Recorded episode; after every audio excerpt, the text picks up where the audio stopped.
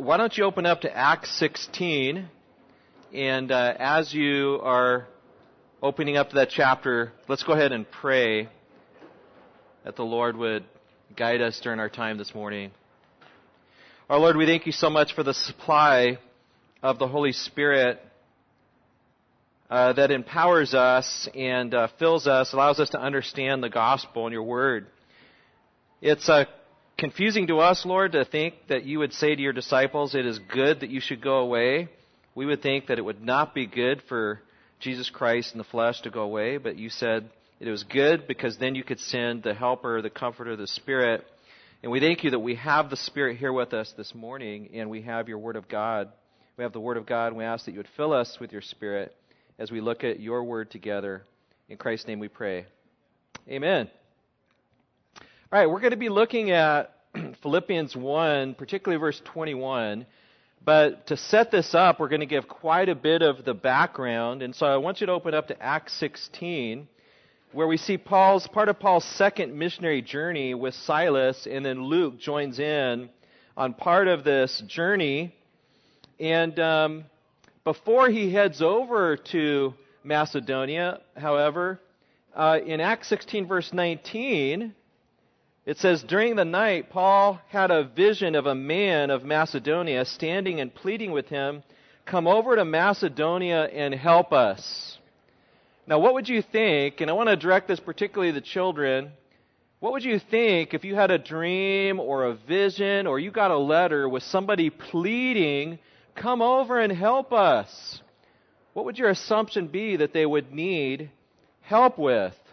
Well, if you knew anything about uh, Philippi, this city in Macedonia, you might think, well, they need help with the slave trafficking because they have girls over there who are demon possessed being used for profit.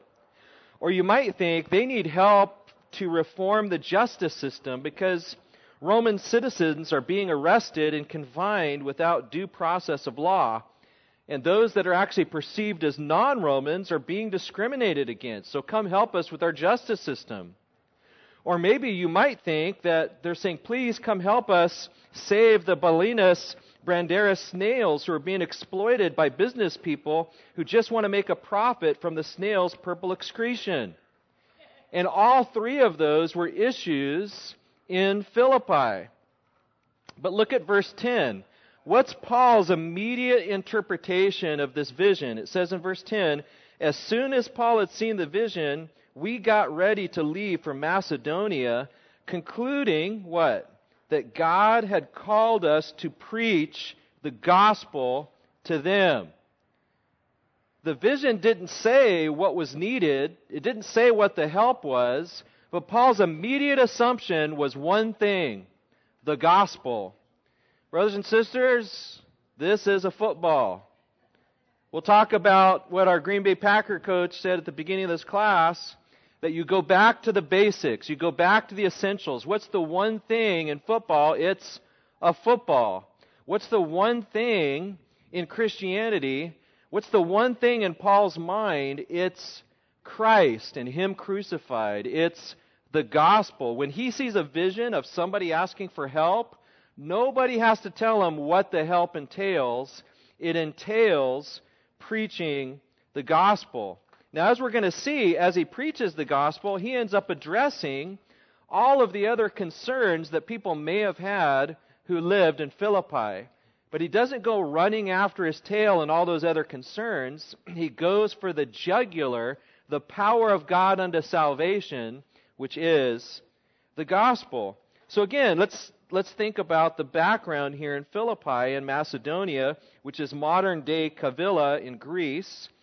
You have in this area, he's going to run into Lydia, a seller of purple from Thyatira. By way, by the way, anybody who was a seller of purple this time, this is a multimillionaire. This was not, uh, you know, having a dollar store on the corner.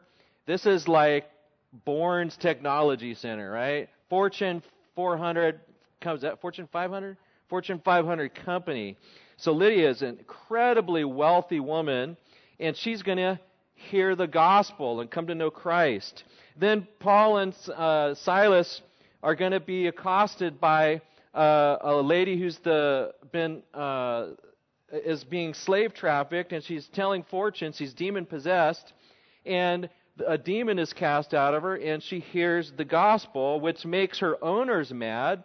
And so they drag Paul and Silas before the magistrates. This is the leadership of the city. The city leaders tear off the clothes of Paul and Silas, beat them publicly, confine them illegally. So this they're not following proper police procedures. They're beating these people because they're perceived to be Jews. That's racism. And they confine them.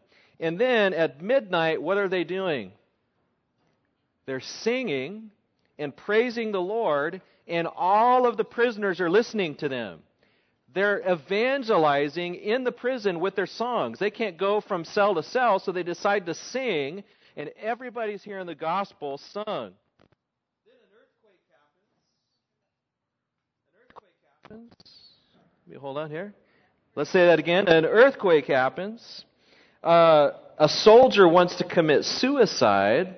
They could just run for the doors and get out of there, leave him to himself. But they say, No, we're here. He runs up, says, What must I do to be saved? They say, Believe in the Lord Jesus Christ. And by the way, ditto for your household. Um, and so you have all of this conversion. This is the beginning of the, of the church in Philippi, 52 AD. And then 10 years later, he's writing a letter back to them while he has been imprisoned again. And by the way, Remember, the magistrates come to them later and say, hey, by the way, you're free to go now.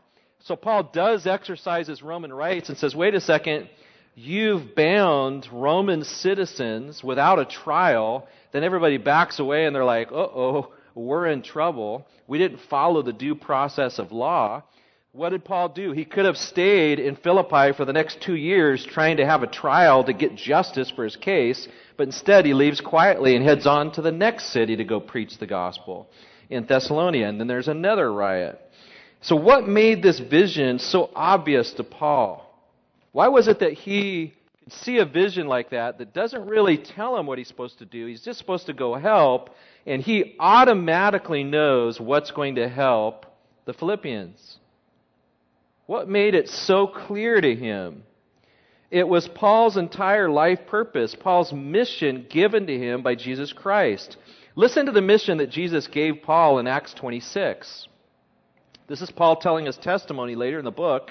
And here's what Jesus himself said to Paul on the Damascus Road I am Jesus, whom you are persecuting. But get up and stand on your feet, for I have appeared to you to appoint you as a servant and as a witness of what you have seen from me and what I will show you. I will rescue you from your own people and from the Gentiles. I am sending you to them. You know, Paul was underneath a lot of persecution and unjust treatment. Jesus says right out the gate, I'm going to rescue from them in order to do something. Verse 18, to open up their eyes, the people who are treating you unjustly, unjustly, so that they may turn from darkness to light, from the power of Satan to God, that they may receive forgiveness of sins and an inheritance amongst those who are sanctified by faith in me. That's the mission statement that Jesus gave Paul right from the beginning. And so Paul's entire purpose can be summed up in this idea.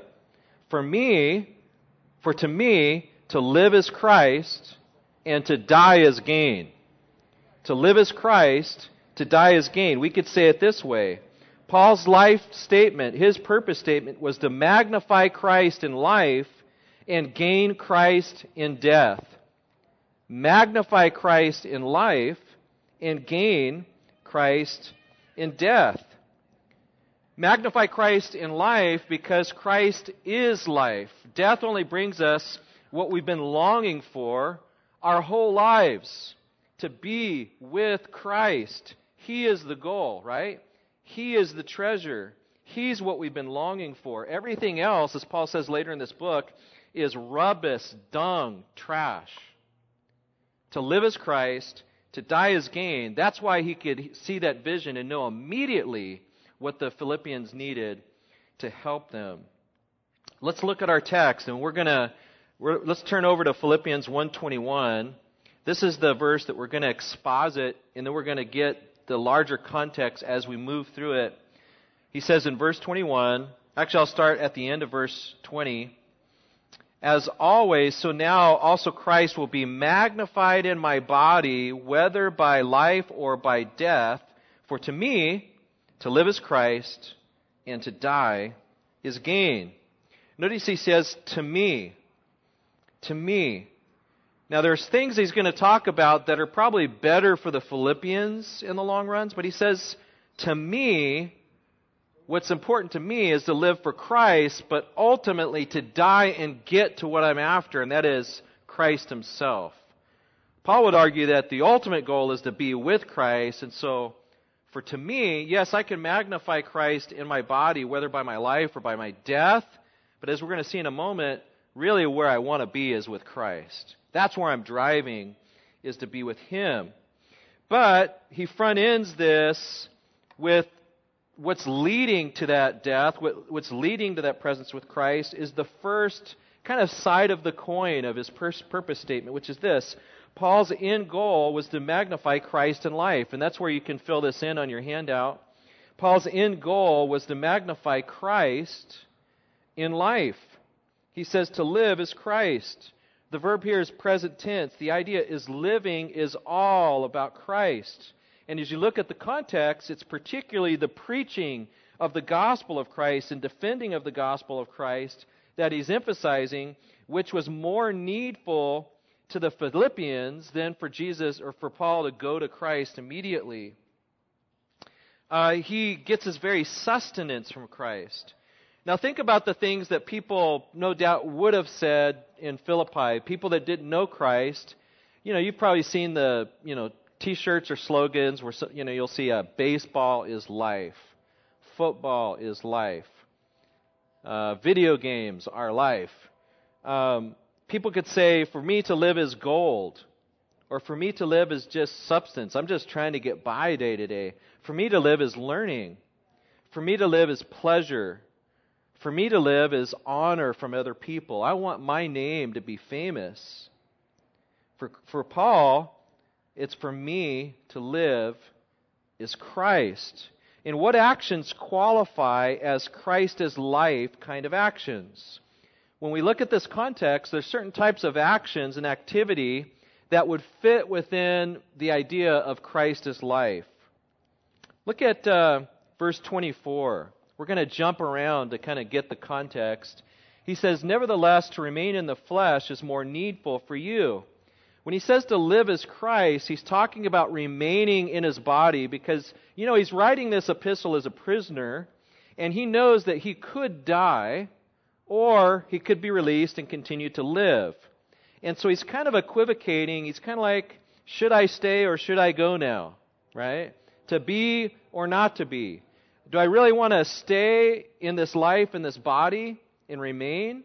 Or do I want to go apart, depart, and be with Christ. Well, in verse 24, he says, If I remain, it's needful, at least for you. And then, if I, verse 22, if I live on in the flesh, this will mean fruit from my labor.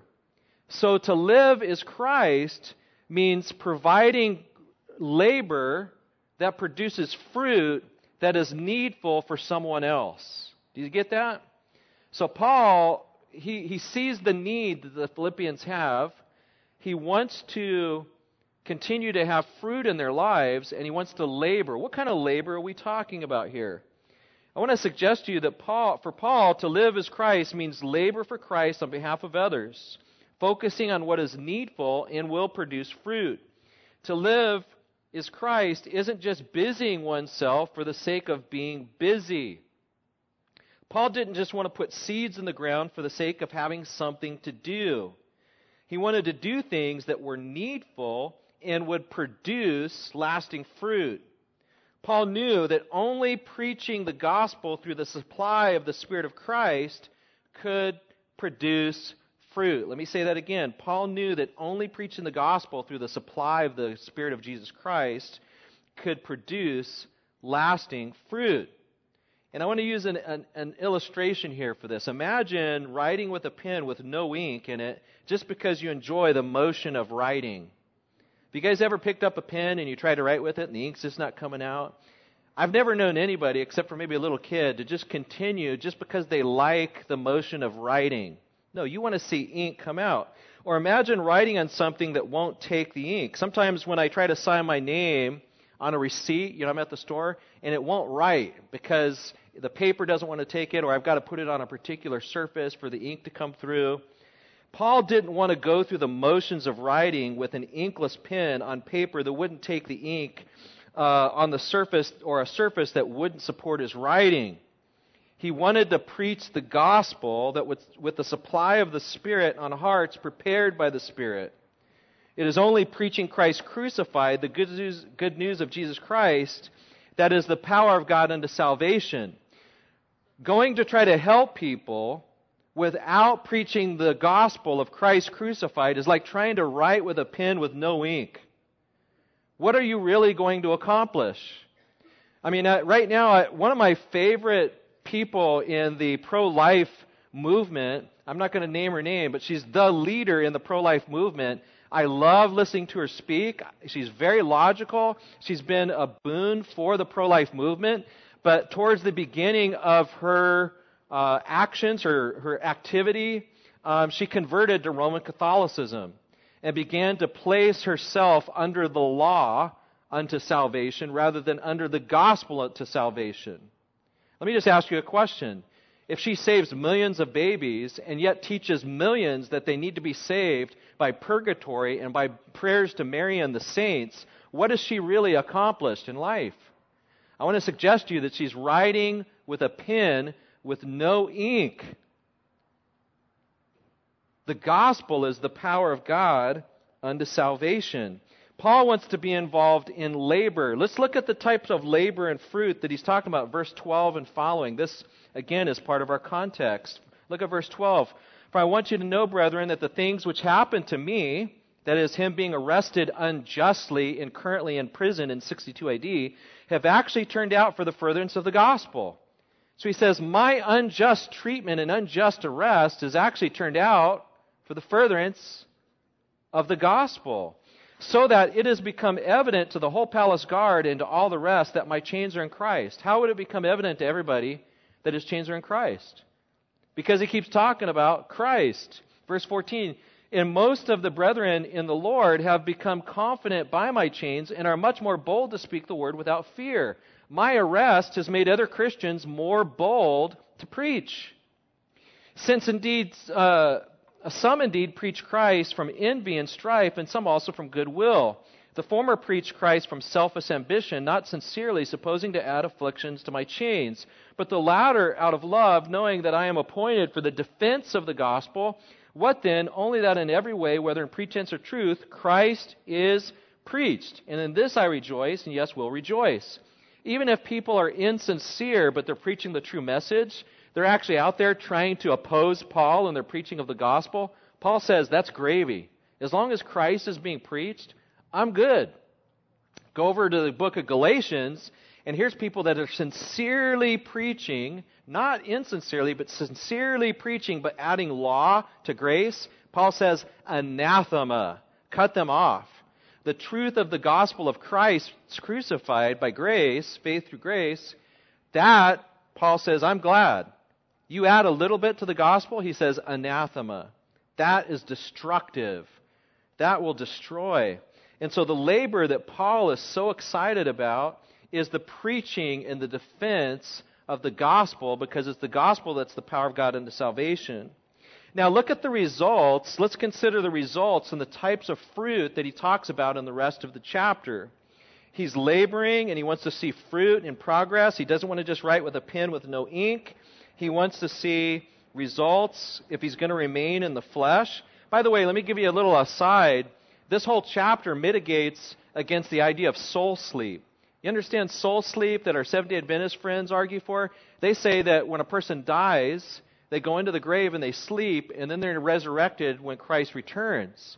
Paul says if Paul would have believed that he was just going to go into the ground and just be asleep in the dirt, he would have clearly said, I'd rather remain in the flesh because that's more needful for you. The only reason to say it's much more better to die is if he goes immediately into the presence of Christ, just like it says in 2 Corinthians 5 8, to be absent from the body is to be at home with the Lord. So it completely destroys the idea of soul sleep. What is the fruit and labor that Paul is excited about? Well, first of all, he's excited about producing gospel joy. Gospel joy. Look at verse 25.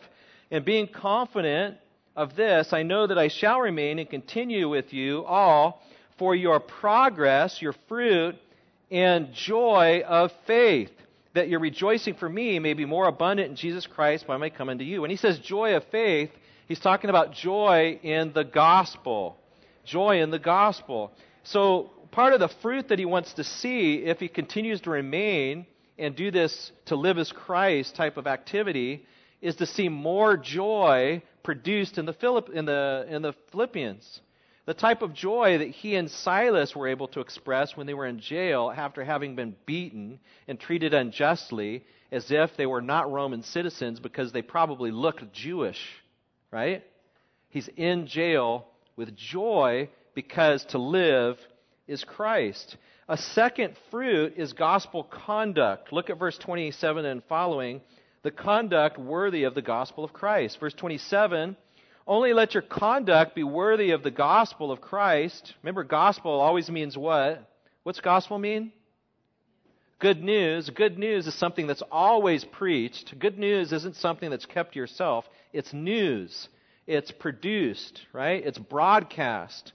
So conduct your worthy of the gospel of Christ, so that whether I come and see you in, or am absent, I may hear of your affairs, that's more fruit, that you stand fast. So it's gospel content, I mean, gospel conduct.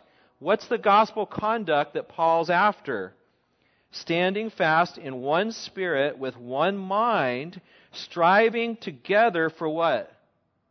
The faith of the gospel. That's the conduct he's after, is that the Philippians would be unified have the same mind about the mission. And what's the mission? To strive for the faith of the gospel. That's good news. Good news implies broadcast and preaching and spreading. He wants the Philippians to have good gospel conduct by being unified on the mission, which is to preach Christ. That when they get a message, hey, we need help, their default setting is we know what they need. They need Christ. And they're unified on the mission. So he want the fruit that he wants to see produced is gospel joy, gospel conduct, which results in preaching the gospel, and finally, gospel fearlessness. Gospel fearlessness. Look down at uh, verse 28. And not in any way terrified by your adversaries, which is to them proof of perdition, but to you of salvation, uh, and that from God. For to you it has been granted on behalf of Christ not only to believe in him, but also to suffer for his sake, having the same conflict which you saw in me, and now here is in me. He wants to see the fruit from his labor that the Philippians will not be terrified, they'll be fearless in the face of persecution, understanding that it's been granted to them, it's a gift to them, not just to believe the gospel but also to suffer for the gospel. Just as Paul and Silas did in prison, they were beaten by the magistrates unjustly, thrown in prison. And Paul is saying, You guys don't need to be terrified by this because guess what? When they persecute you and you suffer, that's a proof of two things. One, of your faith. Two, of their destruction, judgment. It's the same argument that Paul makes over in Second Thessalonians that Jesus Christ is going to come with flaming fire and take vengeance upon his enemies and everybody who persecutes his kids. And so, suffering, you don't have to be afraid by the suffering because when you suffer, it's being granted on the behalf of Christ to suffer, and he enables you to suffer. It doesn't come from you. Why was Paul and Silas, by the way, singing instead of complaining in prison? Is it because Paul and Silas are just so much better and stronger than every other Christian? No, it's because they have the supply of the Holy Spirit, and the Lord enables believers to rejoice and sing when they're persecuted as a grace. Sometimes we fear persecution. I don't know about you, but I fear persecution, right? And I wonder, what am I going to do? One of the reasons why we don't have to fear is because it doesn't depend upon you. You didn't believe in Christ because of you, and you're not going to endure suffering because of you. It's granted to Christ's children not just to believe, but also to suffer. Your ability to suffer is a grace of the Lord Jesus Christ that's been won for you in the gospel. Jesus Christ died on the cross for your sins, and He is the one that sends the Holy Spirit, who's a comforter and a helper to help you bear up underneath the suffering. He doesn't look down at His children and say, "You guys better, you better bear up, you better do it." No, He supplies the grace needed to suffer. And so these are the types of fruit. Paul says, "For me to live is Christ." And what's entailed in his idea of living for Christ is he automatically knows when somebody needs help, he doesn't have to think about it what his mission is. He knows they need to hear the gospel. When they hear the gospel and he begins to write with a pen that the ink is flowing because the spirit is flowing, people begin to get saved. People who sell purple get saved. Demon possessed uh, fortune tellers get saved who are slaves. Uh, uh, soldiers who are not following the right police procedures get saved. Magistrates are rebuked. The gospel goes out, it's the power of God unto salvation, and the Lord begins to do his work. It's just like Paul says over to the Colossian church when he says, If you are raised with Christ, seek those things which are above, where Christ is seated at the right hand. Set your mind on things above, not on things on the earth. For you died, and your life is hidden with Christ. When Christ, who is our life, say that again, Christ, who is our life, say that again, Christ, who is our life, appears, then you will appear with him in glory. Christ is life. That's why Paul in Philippians 3:20 later in our book says for our citizenship is where? In the United States. No. Our citizenship is in China. No. Our citizenship is in heaven, from which we also wait for a savior, the Lord Jesus Christ. So, can you say, I want to ask all of you, including the children, can you say today, for me to live is Christ? Can you say that today? How would you fill in that blank today? Would you say, for me to live is, what would you put in there? For me to live is politics. For me to live is republicanism. For me to live is capitalism. For me to live is whatever, liberal.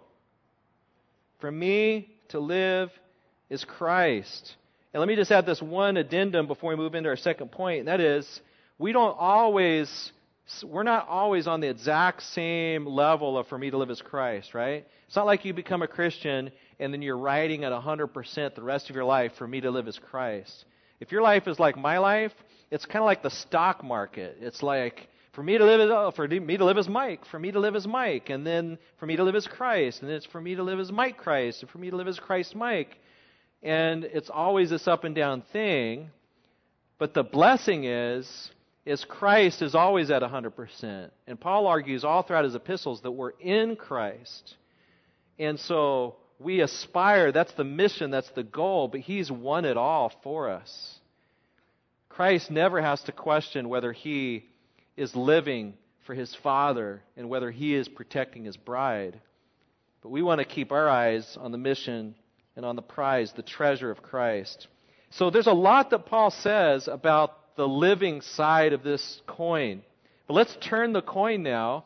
Paul's end goal was to magnify Christ in life, but secondly, to gain Christ in death. He says, and to die gain, or to die is gain. To have died is gain. He's not talking about he wants to go through the process of death. He's talking about the state of being on the other side of dying, which is to gain what we've all been looking for anyway, and that is to be with Christ. How in the world can dying be a gain? I mean, think about it. When a person dies, they lose a lot of stuff. They lose their wealth, they lose their riches. The Bible says, Naked I came into the world, but and naked shall I return, from dust to dust. I've known professors who have been incredible scholars of the Bible that get to the end of their life and they can't even find Bible verses in the Bible anymore. They can't remember the theology that they wrote books about. Their health wanes. They lose friends, family, wives. They leave behind people that are in tears and mourning. Everything that they've built up in life, the wonderful homes that they build, they leave it behind. The, the, the reputation, maybe the things that they accomplished politically, the things they accomplished socially, the name that they made for themselves, it all gets left behind. But Paul says to die is gain. What does he mean by gain? Think of just the word gain in an economic term, because this is an economic term. What does it mean to have a capital gain? It's a profit from the sale of property or an investment. So you buy something, or you have a property, you sell it, and you make a profit on it. Paul is saying to live is Christ. All the things he's just mentioned, he, he says, There's a part of me that would like to remain to produce fruit and labor and see gospel joy and conduct and fearlessness in your life. But notice what he says later in our context. Look over at uh, verse 23. For I am hard pressed between the two, having a desire to depart and be with Christ, which is what? Far better. It's actually three words in the Greek. It's like much more excellent. Much better. Much, much better. Think about that. that he says that he has a desire to depart and be with Christ. There's a lot in the text that Paul talks about when it comes to remaining in the flesh, but there's only one phrase given to this other reality, and it's having a desire to depart and be with Christ, which is much more better. Paul says he has a desire. That's the same word that's used in different places for lust, longing, eagerness. This is a very strong word. I have an eager longing to depart, which means to die, and to be with Christ, to be with Him. That's the goal. That's the mission, to be with Christ. And he says, which isn't just a little bit better, it's not just equal to remaining on in the flesh, it is much more better, much more excellent to be at home with the Lord. Think about it. He's, he's arguing that even though to remain in the flesh is needful for the Philippians, and he gets to preach the gospel and fulfill his mission on this earth, and hopefully see produced in them joy and gospel conduct and fearlessness, he says, I'm still struggling because if I die, I get to go be with Christ, which is the goal anyway, and that is so much more excellent. Let's ask ourselves could we say that today? Could we say that to part, to part from this life is gain. It's a, it's a profit. And it's not just a little bit better, it's much better. I want to propose to you that to have that kind of attitude will help us with the first part of Paul's phrase. To live as Christ must be interpreted in light of to die as gain. Because if the ultimate mission in life is for us to get to our place where we are with Christ, that changes everything. Think about it this way Our goal in life is to magnify Christ in our bodies. The end of life is a gain, not a loss, since we depart to be with Christ, which is by far much better. You know, Jim Elliot, a missionary in Ecuador, had this to say. He says, He is no fool who gives what he cannot keep to gain what he cannot lose. you are not a fool to lose things in this life to gain Christ in the next. You are not a fool to bring the gospel. Let me just propose something to you. It could be that we, as believers here at Cornerstone Fellowship Bible Church, we could miss the boat on some residual issues that are very important. Maybe Cornerstone, at the end of the day, when people write our history, they'll say, Cornerstone really blew it on the justice issue. Cornerstone really blew it on the trafficking issue. You know, Cornerstone really blew it when it came to speaking about politics to their congregation. They really blew it, and they let they let uh, communism take the day. They really blew it in this area, and that area, and that area. But I want to propose to you, on the authority of this passage, the Word of God, that if we do what Paul does, and if we hear people asking for help, and our immediate answer is they need to hear the gospel preached. And then we go over and we start preaching the gospel, and people get saved. And if people can rightfully accuse us of blowing it in these other areas, I want to propose to you that Jesus is not going to accuse you to your face. You're not going to arrive on Judgment Day and stand before His throne having believed the gospel, having lived for the gospel, having preached the gospel, and that Jesus is going to turn to you and say, You blew it because you had the wrong economic philosophy. You blew it because you did not understand the right view of history when it came to America. We could blow it in a lot of areas.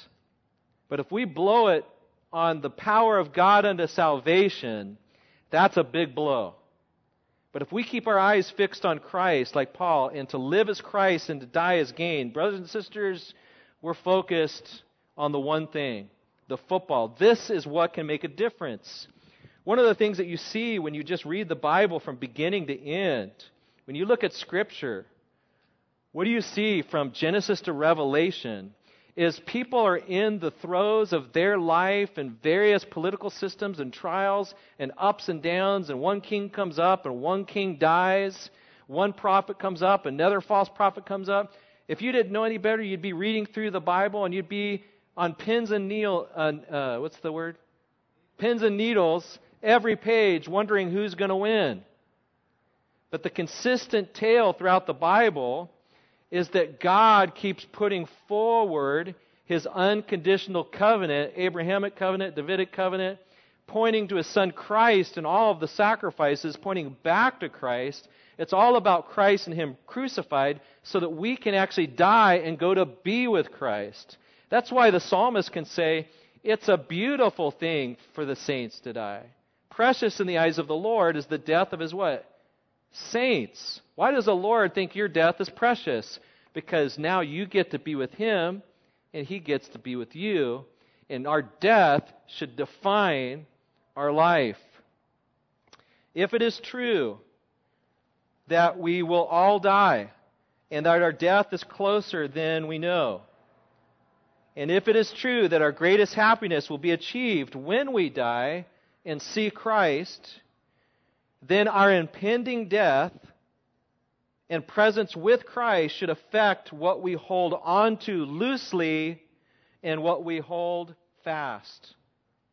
If it's true that we're all going to die and our death is right around the corner, and if it is true that our greatest happiness comes on the other side of death when we see Jesus, that must impact what we decide to hold loosely.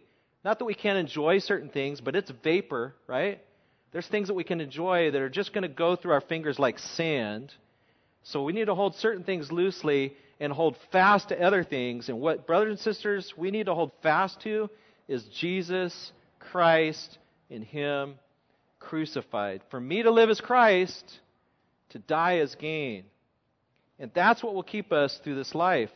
By the way, that takes us right into our next class. Next week, when we come back and we start talking about living life backwards, that's what we're going to talk about is the fact that you are going to die should influence the way that you live. That's what it means to live life backwards. We're all going to die. So, how should that impact the way that we think about stuff, the way we think about politics, the way we think about food, work, marriage, sex, and the eternity? That's what we're going to talk about in the next class. I'll be up here for questions. Again, uh, children, you can come up to me and, and recite Philippians 1.21. I'll try to give you a prize. If anybody knows the author of this book, where he's from, I'll give you free copies of this book. We are going to have communion later, by the way. So uh, Kelly's right there back by our communion table. So we'd encourage you guys to pick up your communion elements between now and we come back for the preaching of God's Word. Let's go ahead and pray, and then we'll uh, have a time of fellowship before the uh, service. Lord, we thank you so much for these reminders from the Apostle Paul. We thank you, Lord, for just the example that he is to us of, of really keeping eyes focused on the mission. That as soon as somebody was asking for help, he knew what they needed. They needed to hear the preaching of the gospel. And Lord, we need to continue to hear the preaching of the gospel. We pray, Father, that you would help us to avoid trying to write with pens with no ink. Lord, that we would be out with the gospel pen filled with your spirit. And Lord, that we would be about looking for the fruit that is promised with the fields that are white for harvest. Lord, that we would not be laboring about things that will not last, but we would be laboring about things that will last gospel joy, conduct, and being unified around the mission of preaching the gospel. And Lord, not being terrified or fearful about suffering because you've granted for us, you've given us the grace not just to believe, but also to suffer for your name's sake. We don't suffer for suffering's sake, we suffer for the sake of Christ. We thank you that He suffered beforehand and He will sustain us in our own suffering. Help us, Lord, by your grace to enjoy the things that you've given to us in this life, but help us to hold them loosely and hold fast to Christ. We long for the day that we will see you face to face and we'll be like you. We look forward to the day that you will reveal to us that secret name that only you know. And uh, we thank you, Lord, that we who have believed in you are the disciples whom you love. And we all join with the Apostle John and share in that experience of that love. We pray this in Christ's name. All God's people said, Amen.